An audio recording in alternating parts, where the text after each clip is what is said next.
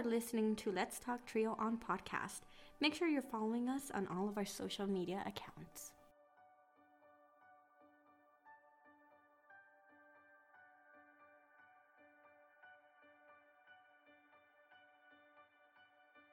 Thank you, listeners, for tuning in to another episode of Let's Talk Trio.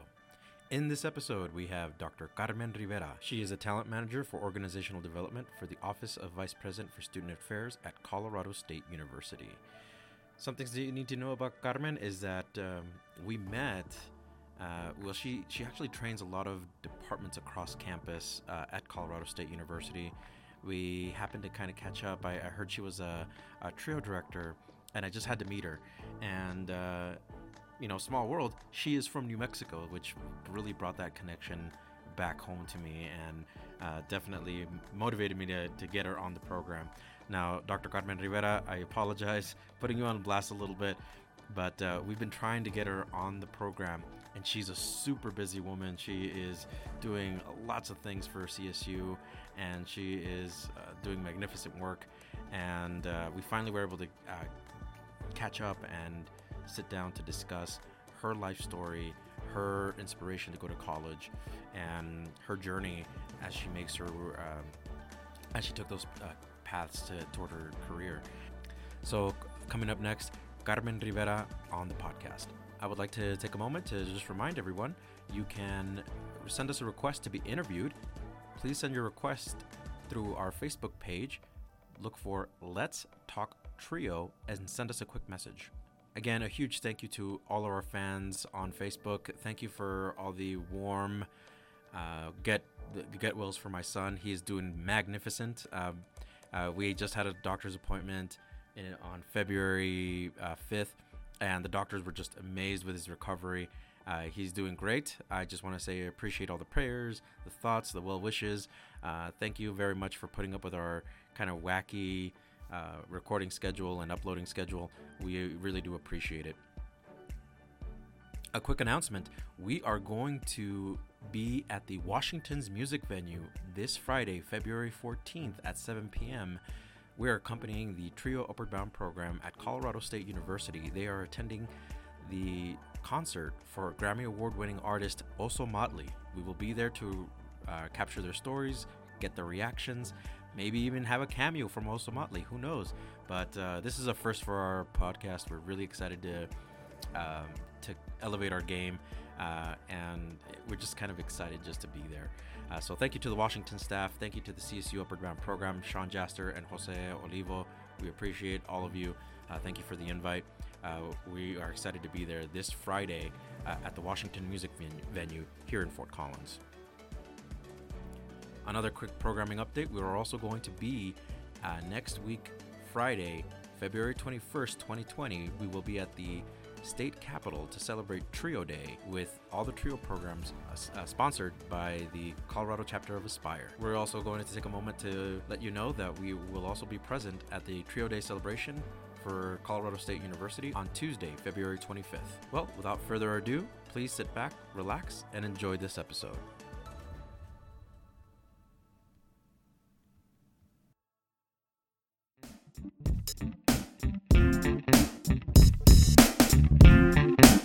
Hello, everyone. Welcome to another episode of Let's Talk Trio. Today's guest is a very special guest that uh, we've been trying to get on the books for a while. Yeah. So, Carmen, I'm sorry, I'm putting you on the spot. No, no, please do. Um, this is Dr. Carmen Rivera. Uh, works at Colorado State University as the talent manager and uh, also talent organization. Or cl- sorry, clear that up for me. Yeah, I- for sure. Yeah. It's a the long official title is Oh, talent no. manager. Okay. The, it's like long. Uh, talent manager for organizational development. Nice. Yeah. So it's basically like working on looking at the staff and the organization to see how we can optimize the talent of the people within the organization and the organizational structure itself to help staff be able to serve students. So Amazing. that's my like 10 second elevator pitch for a very convoluted Yeah. title. Well, I think our audience really Yeah, m- very sure. much appreciates that. For sure. Uh, a little bit of background about Carmen. Carmen is from Santa Fe slash Mora, New Mexico, Yep. which is one connection we share. We're both from New Mexico. Mhm. Uh, you are were a first generation college student, Yes. and you earned your undergrad degree at the University of Northern Colorado, which you majored in Spanish and Mexican American Studies with a minor in communication. Um, Carmen started as, as an advisor for the Trio Upward Bound program, which is why we have her on the Let's Talk Mhm. Trio podcast. And she attained a degree in student affairs and higher education at Colorado State University. She continued her work in Trio for about 13 years and currently is serving in her position under the Division of Student Affairs. And we must also include you have recently completed your doctoral degree here at Colorado State Did. uh, as uh, um, the degree was the Higher Education Leadership Program. Yeah. And how recent was this uh, degree conferred? Um, yeah, uh, well, I defended my dissertation in July, and so it's still kind of fresh, you know, like that coat. It's still like new car smell, Yeah. kinda. it's still there. Yeah. yeah. Um, Freshly minted. Degree. Yes, freshly minted. Nice. So when people introduce me as Dr. Rivera, I still giggle inside a little bit. Oh, yeah? As a first gen student, you're like, oh yes. She has this now very prominent position at CSU. I don't know. And we were talking about earlier, sorry, I'm going to have to sneak this in Yeah, here, yeah. about the type of movies you like to watch. Oh. God. Okay. You're already trolling me. What are we? Thirty seconds in. That's uh, okay. That's awesome. Yes, for sure. I feel like you have to be a well-rounded individual. Absolutely.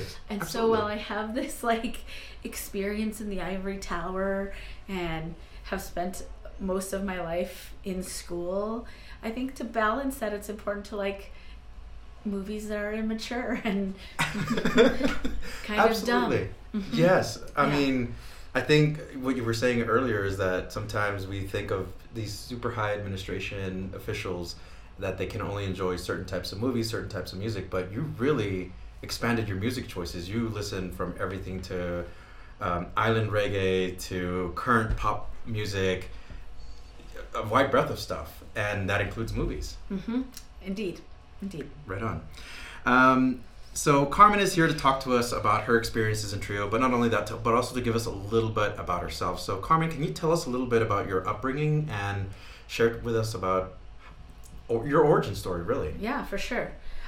I, is, I I'm taking it that's a Marvel reference, knowing you. Wink, wink. Yes. Okay. I don't know what that means because I'm really. I'm gonna need your expertise to help me in that area. Absolutely. Um, One day.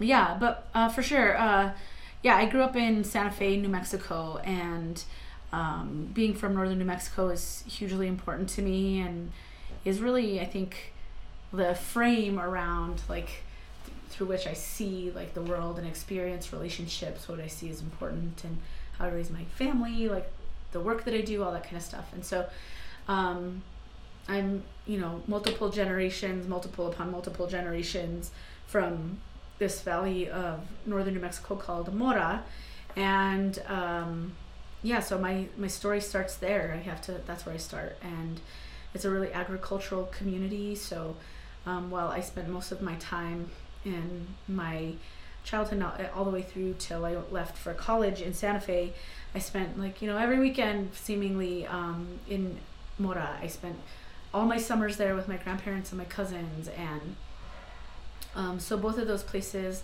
really have a huge um, i don't know influence on the way i am in the world right now.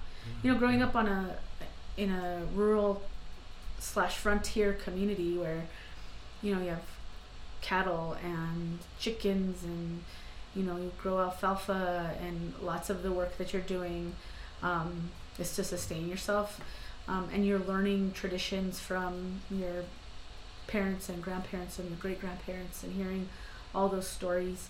Um, that's what it just keeps me as, as cheesy as it sounds it keeps me grounded and um, connected to something that's for me bigger than me and more important than just my own job experience or job title or any of those kinds of things and so um, and then being from the deserts of northern new mexico you know you have to kind of learn a little bit about um, resilience you know Absolutely, yeah. and so um, there's like the metaphorical lessons, the physical lessons, the emotional lessons, all of that um, from both the family and the land. So I think that's pretty um, important to me, and I bring that into like all of the species. Um, yeah, so uh, I grew up kind of like working class, poor family, um, and my parents, uh, they both had distinct influences on me because they're kind of different personality traits, you know. Yeah. And um, my mom is four foot eleven and super scrappy and um, always always always advocated for us all the time in school Mhm. and all this stuff and she had super ridiculously high expectations of us and so um, we would always aim to meet those you know and um, yeah so i think that that was an important part um, and then my dad he has a much more um, kind of i don't know jovial energy Mm-hmm. and he likes to read all kinds of things and so he taught us a lot about how to question authority. Oh. he taught us a lot about Yeah. how to laugh at ourselves and um, all of those kinds of things. So i think between the two of their influence influences um, i think that that also had an impact on me. And then they split when i was young um, about nine i was about that age. And i'm the oldest of my siblings. And so then that kind of put a lot of responsibility on me as we kind of um, we were mostly with my mom most of the time. And so i think that um, that also kind of shaped the way i um, experienced my, my teenage years and stuff like that Yeah. um, but i was in new mexico until i graduated high school and then i came to colorado after that prom- with the promises of going back after i graduated undergrad Mm-hmm. um, and i think i had every intention of going back honestly Yeah. I was really committed to going back to the like the community from where I was, and um, I that's not out of the question yet still, but I ended up making a life for myself here that was really great and meaningful, and yeah, have been here now longer in Colorado than I was in New Mexico, and so that's weird to to think about. Yeah. Okay. So tell us a little bit about what inspired you to go to college. So you left New Mexico in pursuit of something. I'm, I'm assuming greater, and that Mhm. you were pursuing something. What What inspired you to go to college? What What drove you? I mean, both my parents really like it was not really a question. I mean, they kind of talked about it as though it was an inevitable truth, maybe. I don't know. Like they Yeah. talked about it like you know school's gonna be your best option. Um, I, I, I don't know. I had the faith of my teachers and like I was in Upward Bound when I was in high school, and so um, I feel like that by engaging in that program, it became like a clear reality for me. And so again, my my parents always said that like school is like the most important thing. Mm-hmm. And so, um, while I think I mostly framed that as whatever grade I was in, um, once I got to high school, I understood that that meant something beyond high school.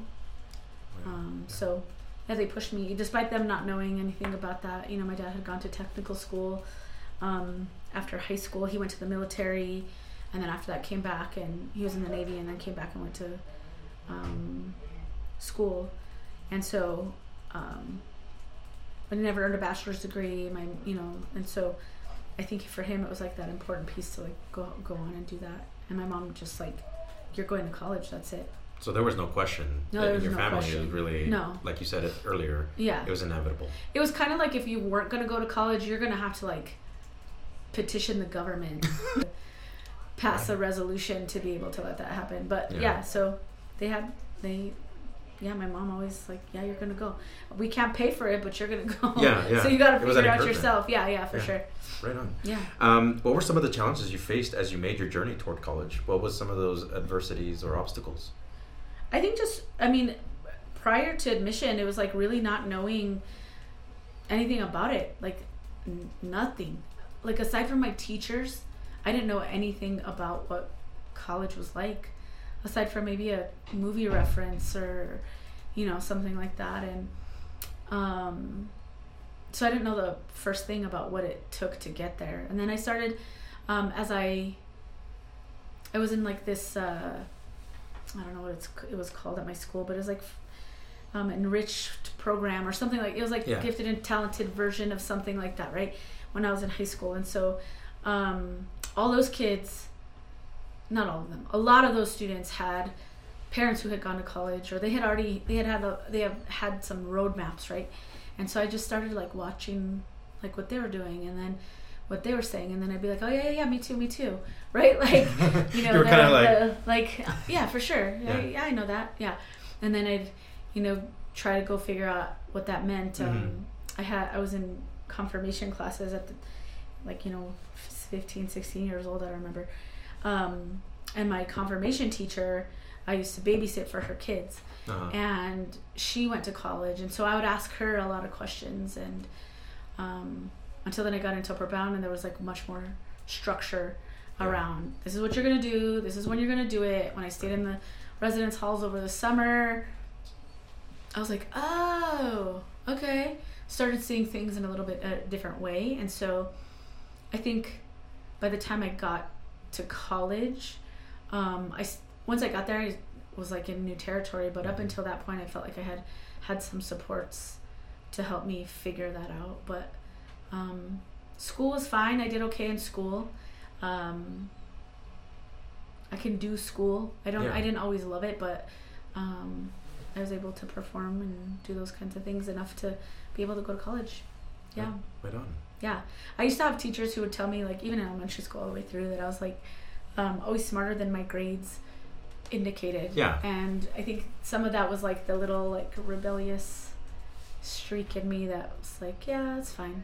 Yeah. I didn't. I wasn't motivated by grades or being like the first in my class or anything like that. And so, yeah. Did Upward Bound validate any of your any part of your journey that said "Uh, I'm capable of going to college or I have the the skills to be in a post secondary institution? I mean, yeah, for sure. I think that that program, I think I had like kind of like a dual experience with it, right? Because I, at school I had this, I was in these like classes that were for the air quote smart kids, Mhm. right? Yeah. And so all of these people in my classes were talking about, oh, I'm gonna apply to this school and that school, and I'm gonna go to this school, and I'm gonna study medicine, and I'm gonna study, you know, you know, all these things, and I was just like, dang, okay. Um, Yeah. So I felt like that was like the culture that I was in, right? And then at the same time, though that same group of folks would look at folks and the students in like programs like Upward Bound or other like helping helping programs for the lower income students or anything like that and in kind of a way that was like looking down their nose at it. Mm. And so I had this like really like dualistic experience in it and that when I was at the summer program, for example, I felt awesome. It was Yeah. great. It was great to be a part of it. But when I was at school, it was like much more complicated because of that peer culture that I was Mhm, experiencing in my classes and then um, so anyway, I felt like I had the teachers in that program definitely I had an English teacher who I still am in contact with right even up until today um, who was like undoubtedly confident in my abilities. Like Mhm. it was clear from from the get that she was like oh yeah you're college material. Like you're definitely college material. Now just get your butt in gear and do the work and then you'll be able to go to college. And so that kind of like confidence and um, pushing was really great. And then in upward bound it was more like here are the resources. Here's how to apply. Here's how to write all that kind of stuff. I didn't get i didn't need the push from upward bound to do school i Right. needed them to help me with my the path to get there and so they did that in a way that was really those two things were complementary Yeah, right Yeah. on. Um, what did it feel like being a first generation student at a four year institution when you arrived to University of uh, the University of Northern Colorado? Yeah. What did that feel like? Um, well, we went to go. We went to go on a tour, you know, Yeah. and uh, my mom was with me, and my confirmation teacher from church, and um, we get there. I don't know. Have you ever been to Greeley? I've been to Greeley a couple times. It stinks. It's smelly because there's like a lot of like agriculture, like I hear animal cows. production. Yeah, Yeah. like cows and stuff. And so we got there and we're like, what the heck? I don't know if you've ever been to Santa Fe. It's like hella bougie. It's like really bougie. Santa Fe, yeah. Yeah. It's really And like so, a touristy place. Yeah, it's a total touristy place. There's all these like rich white people right. like driving all their fancy cars. We didn't live on that side of town, but like we lived in a, that kind of community. So we Right, get to right, right. we get to Greeley and we're like, what the heck is happening here, right? then we get to campus and like that was the first time in my entire life that I had been around so many white people. Yeah. And so my mom was like, "Are you going to be okay? Like are you going to be safe here?" Right? Mhm. Like it she didn't mean that in a negative way, but we had Mhm. never been in a place that was quite that white. And we're I mean there's a lot of white people in Santa Fe, but that was like next level, first gen, you know, predominantly white institution. And now that I know more about institutions, UNC is not even like, you know, they're they have more folks of color than a lot of other schools. Anyway, so um, I think that some of those messages about like I looked different than other Mm, students. I mhm. talked different. Um, in northern New Mexico, we have a little sing song in our um, accent in the way we talk English or Spanish, any of the Spanglish, all of them. Yeah. Um, and so I talked different than my uh, friends, uh, and so so I think that that was like a big. It was more of like a culture shock. I think um, that I was experiencing. Um, I immediately got connected to uh, the cultural center there, and a lot of the students and the staff who worked there were first generation students, and so we didn't have any like services that I knew of once I arrived um, for first gen students. But once I kind of get got connected, I got connected to the student support services program there. Right on. Yeah. Um, so a continuation of my upward bound experience, having another trio program. I didn't connect that both of them were trio programs until like later, right? And so um, I just knew that there were folks who were helping me and yeah. Badgering me all the time about like, hey, you need to register. Hey, you got to go to this SI class, this supplemental instruction thing. You got to, you know, like, and so I think again, what replicated in college was I had these like wraparound services um, that helped me kind of transition from that culture shock and then all of this other stuff because again ap- academically I, I feel like I had that confidence inside that like oh I'll be able to do school it's Yeah. fine Yeah. but um it was like how you did that like studying it was just different in, in college and so I had lots of people helping make that transition or easier so I had a okay first semester then I got like super social and my second semester got really hard because I you were being had yeah? I had some uh, jumbled priorities I'll call them Okay. and so um, but then by the time I got to my sophomore year I was like cool I was like Yeah. oh yeah we're good I I got this and we got this because Yeah. it was like there were a bunch of people helping me I think a lot of first generation students like they have this uh, in their mind that I'm gonna get into college, I'll be right in rhythm with everything, but it takes a minute, right? For it takes sure. a, it takes a minute to get used to how the flow goes in college, no matter what institution you attend. It just takes a minute. Yeah, for sure. I think that like just even like um how to make how you make friends and how to determine like that first year everything's just like a everything's like drinking out of a fire hose Oh, like sure. coming at you like there's all these Right. services here's all these things right you're in the residence halls do this stuff and so i didn't know how to discern what my lane was like where i was gonna land right? And so i remember going into the i had we had suite style residence halls. And um, i was with my suite mates uh, two white women from colorado and me. One of my roommates was somewhere else i don't know where they were we're walking into the dining hall and there's this all these tables outside of like sororities they're Mhm. like oh my god hey come join our sorority Yeah. and um, I looked at them and I hadn't really I my only reference for Greek life was Revenge of the Nerds. Oh yeah. Yeah. That's what Again. everybody's kind of Yeah. reference point is, right? yeah, Or Animal well, House. yeah, um, unless your parents were in it or you know Right. like that kind of stuff. Which again, uh, my immature sense of humor maybe started with Revenge of the Nerds. I don't know. Um, it's starting to come out a yeah, little bit. yeah, Come. uh, lambda, lambda, lambda. Um, so they uh, were like approaching us to like come talk to the table, right? And um, as we walked by, they were like, "Oh, not you, just the two of my two suite mates." They were talking, to. Really? right? Oh, so it was like in a really overt, Wow. like, yeah, yeah, yeah, not you, brown girl from New Mexico. That's all I heard. Yeah. I don't know what they meant.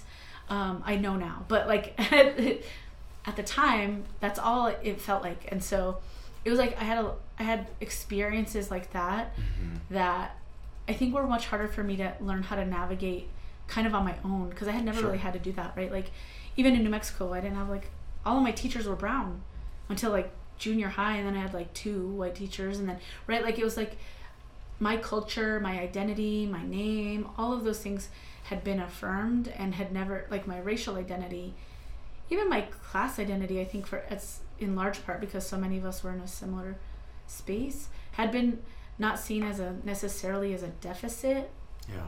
and maybe it had but i didn't i for other people but i hadn't experienced that for myself you know like having a really supportive large family network and then doing well at school, I think you just get a lot of affirmations and so uh, and support in that way. Um, so it was the first time where I had to like, oh, figure out some of that stuff. And I tell the story often that um, one, one of the first days they I was going to go this job fair and there was a guy at the cultural center table and I was like, I need a job, you know, and he's like, yeah, right on, come on, we're you know recruiting or whatever. And he's like, so what are you? And I was like, oh, I'm a mom, a freshman. And he's like, oh, yeah, no, no, but like, what are you? And I was like, uh, what? What do you mean? Yeah. It was literally the first time in my life I had been asked like my racial identity, my Yeah. like ethnic identity from somebody who looked like me, and it was like so confusing for me. Um, so I had lots of moments around that that the cultural center helped make sense of for me too, and it was in large part a way that I ended up um, finding connections on campus around kind of social justice equity work that um, I think I was primed for before then, but um, that was some of the ways that led me to that path in college. Right on. So you had this four-year experience Mhm. at UNC. You got your degree. Uh, you started transitioning over as a professional. Can you talk to us a little bit about that transition from college student to now being a professional? Well, I think I had it lucky. I mean, now that I'm like telling all these stories, I'm like, dang, I feel kind of like grateful for a lot of the, like, I don't know, lots of good things in my life, right? Support and people and opportunities. Because I, I went from Upward Bound, went to college, was in student support services. Um, while I was in the summer, while I was in college, I worked at here at CSU for the Upward Bound program as a Mhm. tutor counselor. So I had Oh. come back and um, worked for the six week summer program for Upward Bound. It just so happened the universe provided an opportunity that there's a job opening at that same Upward Bound program here at CSU um, right as I was graduating, like right soon after. Mm-hmm. So I worked a couple like just random jobs um, to kind of stay afloat. And I had gone home over winter break, and they're like, "There's this job opening," and um, so I applied and got that job. So then I Nice. essentially just graduated college and then jumped right back into Upward Bound. and so um, I think the transition was probably easier than a lot of other people who might have to go into like a industry like accounting or Sure. you know something else. But um, so supported by a lot of other first gen faculty um, staff, right? And so Yeah. um, I do I did find that I was um, still facing many of the same first gen things though as a professional. So I'll give an example about, and I talk with this. Uh, I talk about this with other first gen um, fac- staff and faculty about how those challenges that we often faced as first gen students don't leave us when we become professionals. Um, we were expected to go to a conference, right? My first year out, like we were gonna go to a COE conference, a Oh wow, yeah. yeah, One of those trio major conference. conferences. Yeah. mhm. I I I ended up joining a sorority in college, um, and so we had had a conference there, but it was like, it was different to me than a professional conference, right? Yeah. And so that was my only framework for a conference was like something that I had some level of responsibility to put on in that framework. But I had no idea what it meant to go as a conference attendee Mm-hmm. or I didn't know what you had to wear. I didn't know the expectation like what do I have to pay for? What do I not have to pay for? So I was finding myself not asking questions of anybody because I felt like everybody around me knew Mm. the drill, like Yeah. knew what to do, you know. And so, um, uh, luckily, I had some friends who were also newly hired within like the year ahead of me. That um, they hit, one of them was a part of my sorority from a different um, campus, but I was like, so what? Like, what do I do? What do we, you know? Lots of questions like that. So I found like I use that as the example, but I found that there were a lot of expectations about professionalism or like campus politics that I just wasn't aware of that I had to really learn through observation, Mm. through asking questions, through faking it till I made it. Um, that kind of approach um, that I hope that we're doing a better job now at being more overt about with everyone, right? So like if you have a new professional on staff, a new staff member, regardless of their level, that you say, hey, we're going to go to this conference. That conference looks like this. The typical dress is this. Here's what you're expected to cut, you know, like what you might have to cover on your own. There's also this opportunity for a travel card or a cash advance or those kinds of things so that people don't have to figure that out on their own. And so, anyway, that's what I feel like were some of the issues that I was facing. And I think sometimes still face, right? Um, yeah. Mm-hmm. And um, so, as part of this, uh, as we got this podcast together, I had to do some research on you. So I stalked you a little bit on, Okay. on, on the CSU website. I saw that you did uh, some of your international study in Belize. Mm-hmm. Can you tell us about that experience? Yeah, for sure. Well, when I was an undergrad, I studied abroad for six months in Mexico. Um, one of my majors was Spanish, and so and I wasn't like a, I didn't speak Spanish. It wasn't my first language really. It was kind of always spoken around me, so I had an understanding or awareness of it, but it wasn't like my primary language, and so I felt like I had to study abroad to understand it. Mm-hmm. So I caught the bug. Then that's when I caught the bug. I Oh, was like, okay. really com- like it was really a great experience for me to leave um, the country as a first gen low income brown you know young emerging adult person Mm-hmm. Um, and so when I got to graduate school, there was an opportunity to study abroad in Belize, and so it was a much shorter experience, and it was great. It was again an affirmation that uh, I really am drawn to things that are outside of just my known world, and so Yeah. um, it was really super awesome. I felt like um, when I studied abroad, I was assuming and thinking like, oh, I'm gonna go to this place where I'm gonna have a lot of familiarity and it's gonna be great because, you know, you know, Mexico, New Mexico, we're Yeah. like probably cousins or Right. you know, like I didn't have a framework on that. Um, There was some relationship yeah, there. I didn't have a story of my ancestors migrating north Mhm. from Yeah. um, anywhere else, and so I thought I would go there. But it was like I was. They called me gringa. I had no cultural markers, and this was like even before, um, like a lot of like the nuances and changes that would happen in northern Mexico in like the 2000s and stuff because of um, migration. I I have I would have a lot more for reference points now than I did when I went in the 90s, and Yeah. so Yeah. anyway, so when I got to Belize, I was like, oh, like you're we're for real probably like cousins Yeah. of some sort, right? Right. All of us, and so it was kind of cool. Um, but yeah, it was great. It was really great. I got to learn about higher ed systems there. That's awesome. Has that Mhm. inspired you for any additional travel or research? Yeah, for sure. I continue to travel as much as I can. I've um, definitely like to travel in the in our in the United States, um, but I love traveling internationally too. And so I've been able to travel to Brazil with work. I've been able to travel with um, to Egypt with um, one of my best friends, and that's where she's from. And so I got to have kind of a locals experience there instead of just like a tourist experience and Yeah. that was pretty fun. Um, I've not yet been to Asia, and I would really love to do that. Right on. Hopefully soon, ish. It's on the list. Yeah, it's definitely on the list. Nice. Yeah, for sure. Um, but I love traveling. Love, love, love traveling. And I think honestly, studying abroad in my um, bachelor's degree time, my undergrad time, was the thing that got me hooked. Nice. Yeah. That's awesome. Yeah. So, speaking to that, now you, you're a professional here at CSU. You served in a variety of roles. What memorable moment stands out to you in your time served at CSU?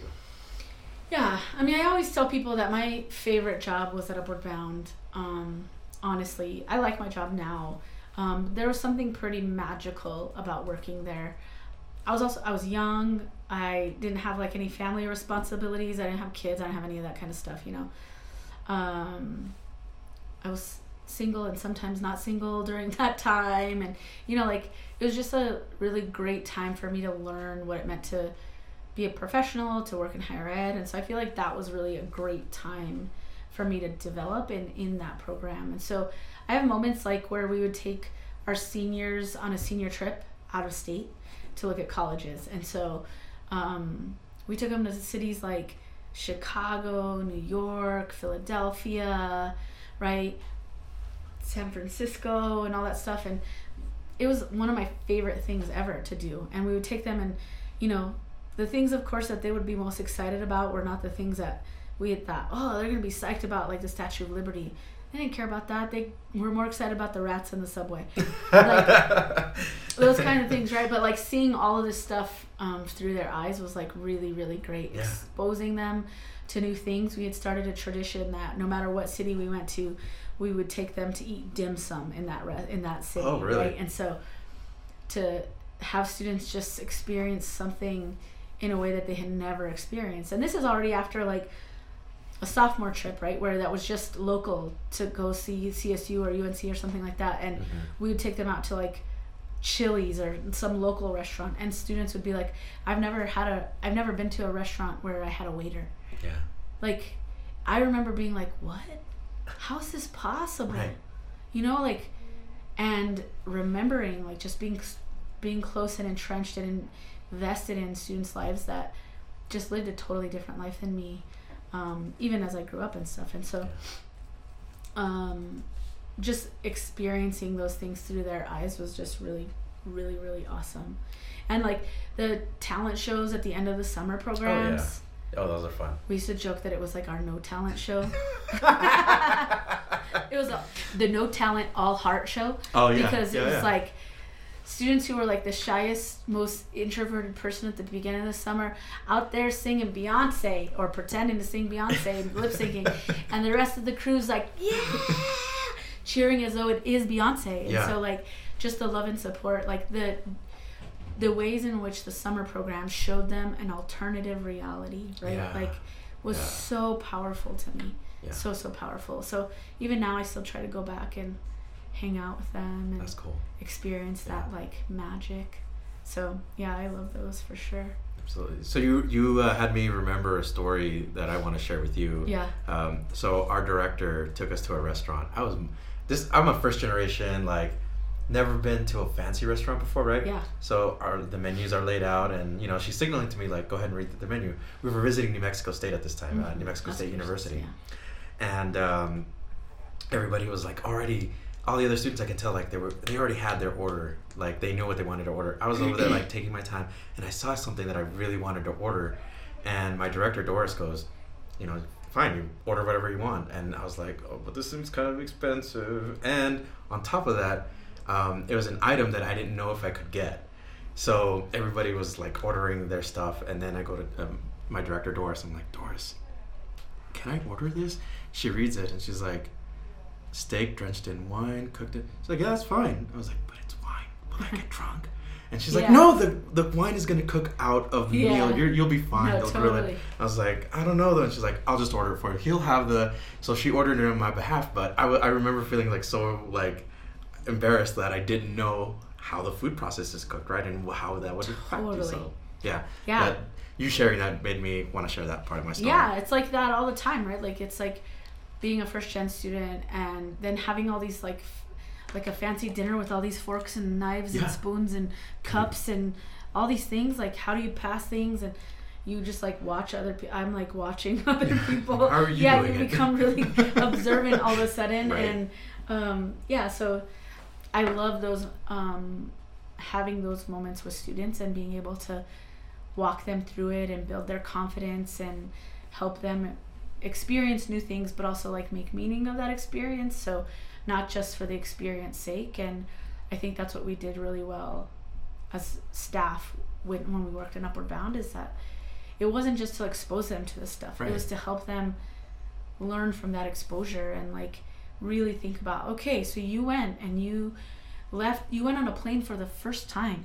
Yeah. and you went to these and so like at the end of every night we would you know sit around in the hotel lobby and talk and like what were some of the things or like where did you feel uncomfortable? Or did you feel like oh i got this like that kind of stuff you know? And so it was really great. It was awesome. That's awesome. Mm-hmm. Before I move on to the qu- next question, just for the audience, that steak was the most amazing steak I've had. oh dang. So That's best good. steak I've ever. maybe it was because you hadn't had one yet.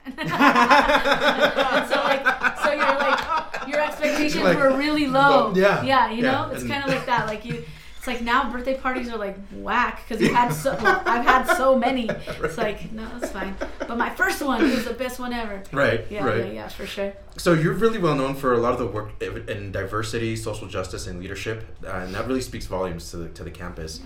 Um, so why are you so passionate about this field? What what draws you to it? What continues for you to like to keep pushing forward with it?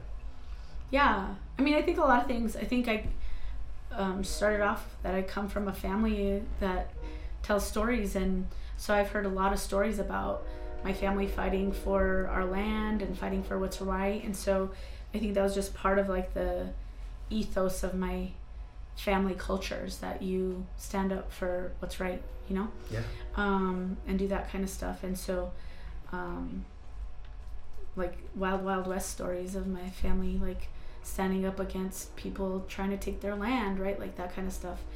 And I think that, like at a foundational base, that was just always in my brain, in my head, in my heart, right? About how to determine what's right from wrong. And so then, as I continued to grow up and have experiences in college, like I said, you know, experiencing like racism and sexism and like that kind of stuff, um, various levels and forms of violence that um, I found it in my own like like the way to address that for me was by trying to address the systems, environments, cultures that we work in. And so, um, me working for Upward Bound for so long was in an effort to help get more people who, you know, see the world differently and haven't had all of the opportunities that rich people have yeah. into school so that we can get their talent and creativity into college so that when they go out into their fields that they're bringing that into those spaces. And so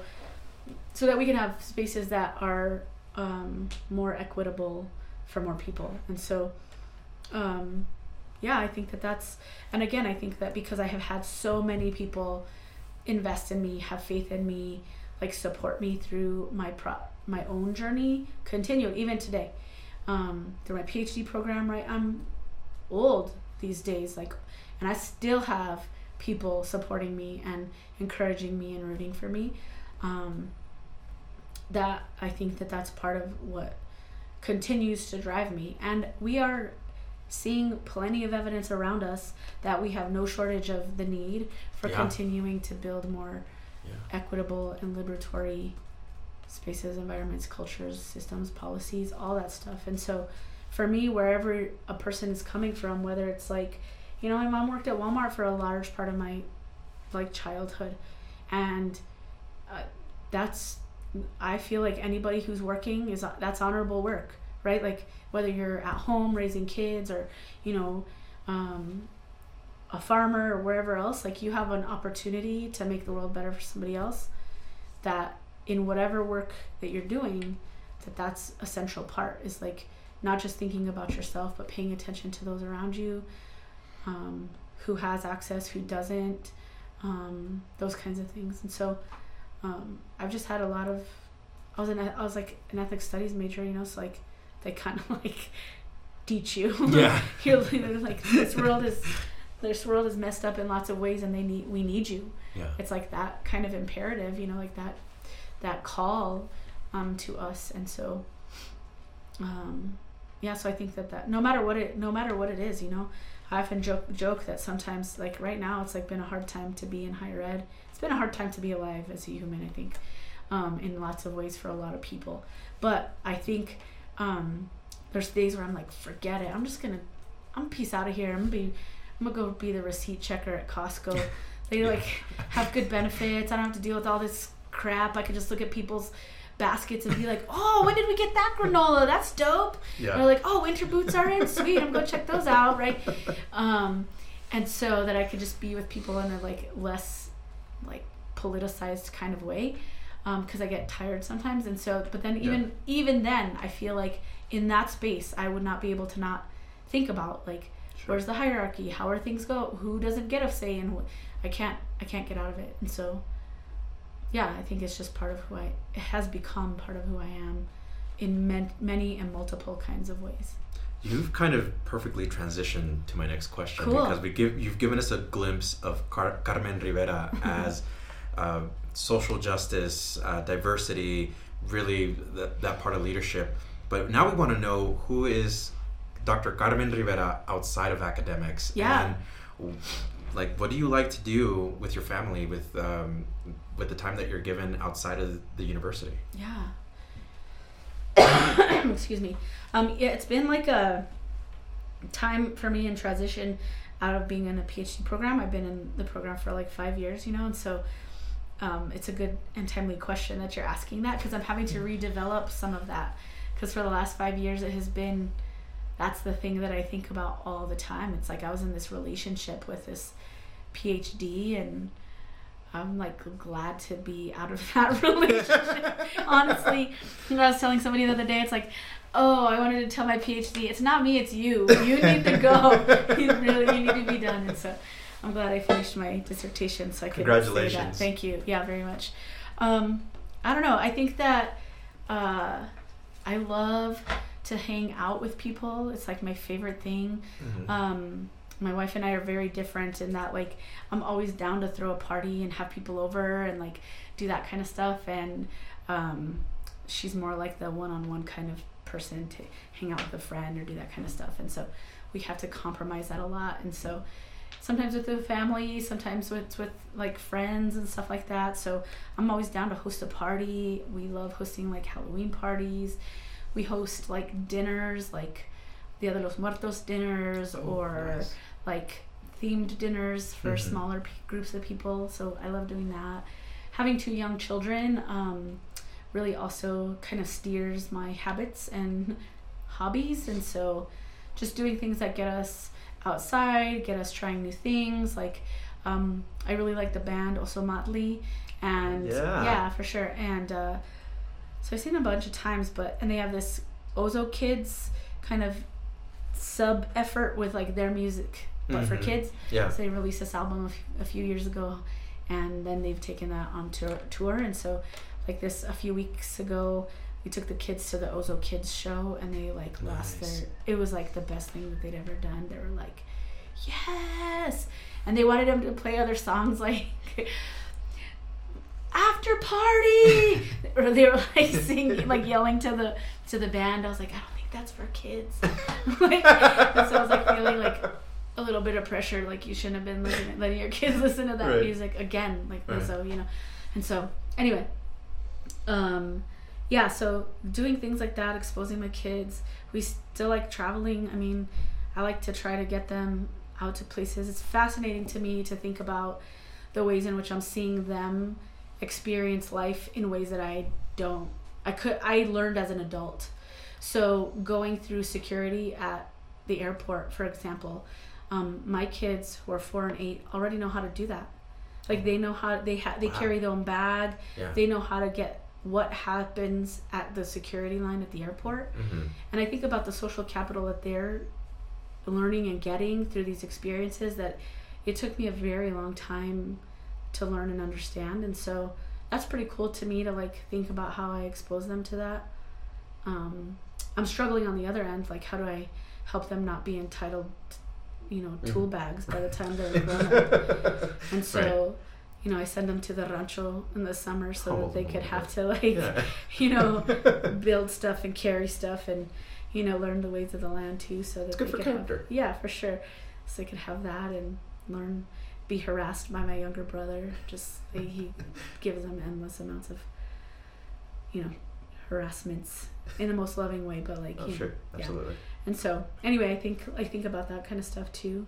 Um, yeah so i think I, i'm also thinking about what's next in terms of my um, how i'm gonna like continue to contribute outside of just my work. And so through scholarship and activism and those kinds of things. So and then honestly just being um, an example for an out queer interracial family like nobody in my family in my immediate little family has the same racial identity you know we have Mhm. we're two moms raising two kick-ass sons and like um, really trying to be as um, rooted in love as we can as cheesy as that sounds but like i think that that's pretty revolutionary right now Absolutely. um, and so being in community with people around that kind of like let's hang out let's be happy let's spend time in you know joy and you know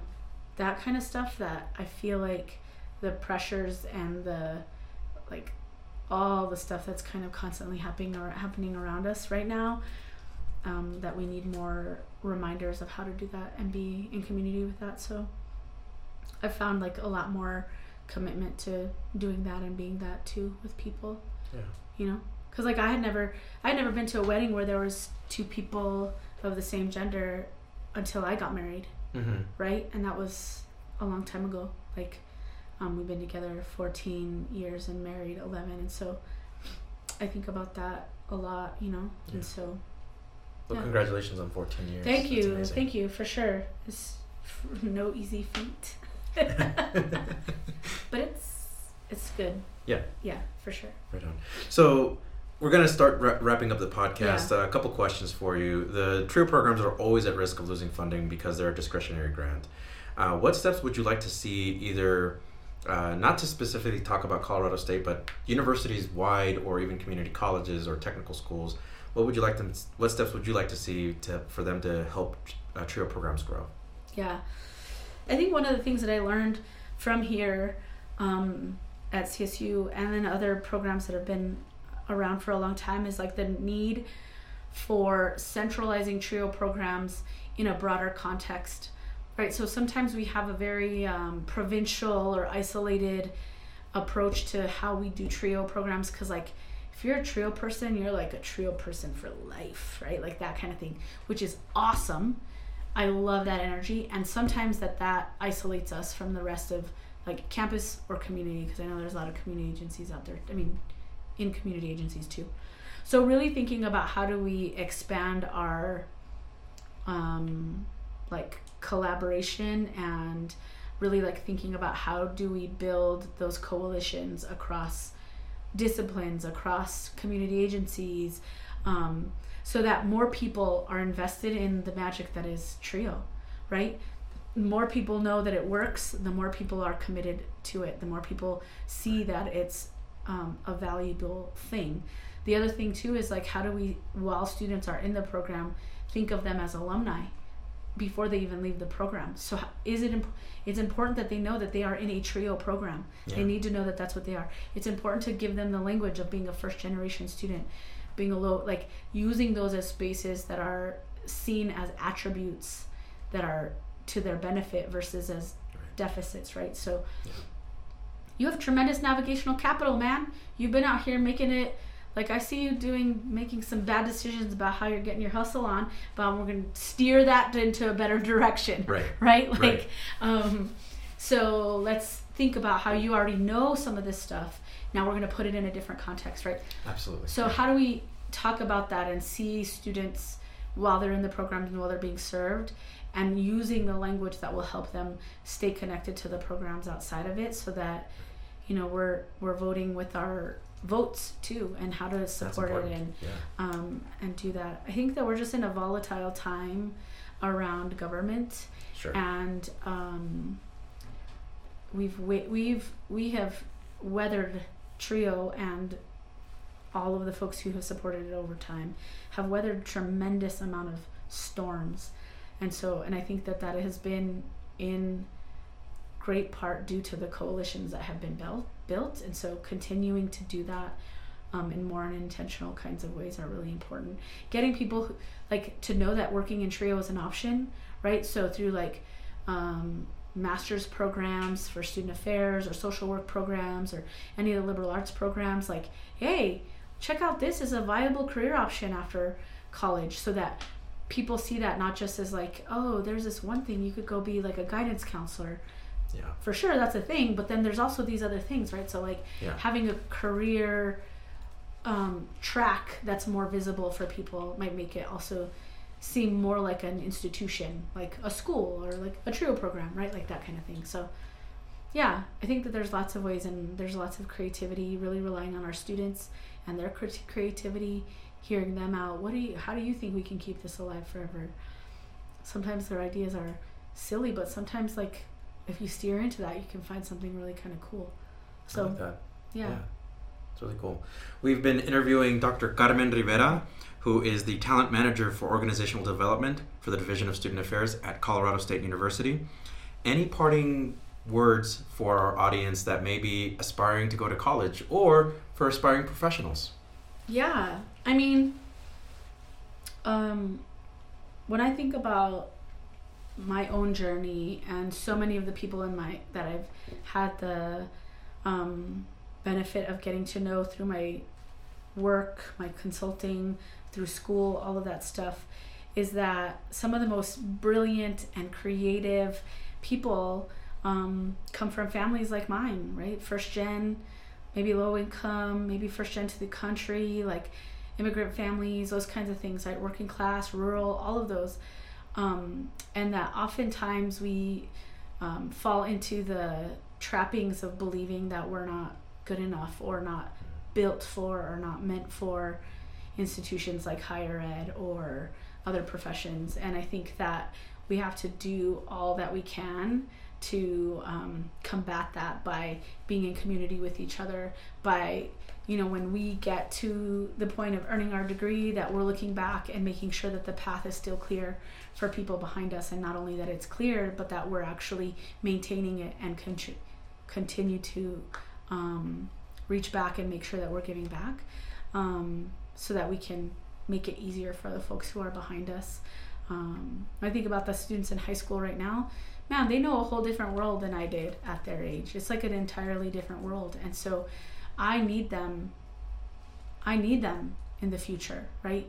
Yep. Um, as I think about me in my retirement age. And so, if we can think about how we can find the ways that we're connected to each other and are in some ways beholden to each other um, for our greater success, that would be awesome. I think that we're we have veered all the way one one end in this individualistic society that's not helpful for us. Um, like you know make as much money as you can and keep as much of it as you can for yourself that's a weird way to be yeah. that's like just weird and so mm-hmm. um, that finding and connecting to the richness of our communities wherever it is and that we're responsible to each other is really really important to me especially as i think about my access to decision making tables to you know all of those kinds of things in higher ed that I don't have I have a responsibility to like ask hard questions and push the envelope and say let's do it a different way. Now, when a person who's behind me who's in high school or who's in college and they're first gen and low income, they're trying to make it, and mm-hmm. so I need to make it so that they don't have to try as hard, right? Right? to overcome all of the obstacles. I need to help eliminate some of those obstacles, and so I think that for me that's an important piece for professionals is that you have resources and we have a responsibility to help clear the way, continue to clear the way. And then for folks who are still in it, like the students who are looking up to see like, oh my God, college is still ahead of me, or I'm in college now, or I want to go to grad school, or all of those things that like you already have what it takes, despite what people think, right? If you're in college, you already have what it takes. You don't need to prove yourself anymore. You already have what it takes. So have confidence in that reach out for community. You're not alone. Um, observe, look around, ask questions, all those kinds of things. And then if all else fails, just like go to your room and listen to some pop music. There you go. Very wise words. To like soothe your feelings of inadequacy so that you can like refuel again for the next day so that you can remember yes. I got this because it's not a perfect line and it's not a you know, it's it's not a straight like shot to get to those those goals. And part of the process is like the detours that you take right? And yeah. like i might find something new and exciting there. And so yeah. Um that is yeah have faith in yourself for sure. Amazing. And your community because it's not a one-way thing. I've said that in my stories like and i'm really appreciating having this conversation because it's like dang, the way I retell the story, it's either that I'm like seeing through it, seeing it through rose colored glasses, uh-huh. or that indeed I did have a lot of support and community around me. Um, and like so many of us do, and we just need to make sure that we're connecting to that, right? And yeah. it's not, we're not in it alone. So, yeah. Right on. Yeah, for sure. Well, Dr. Rivera. Thank you. Thank you so much for the interview, and yeah. thank you. Hopefully, we can have you on in a future episode again. Yeah, for sure. It's been fun. And we can talk a little bit about Step Brothers and uh, some of the lowbrow. If you need me to, to, have any quotes in there, there then we can. I can quote a lot of them. Yes. Fantastic. Thank you yeah, so much. For sure. Thanks a lot. Appreciate it. Yay. We awesome.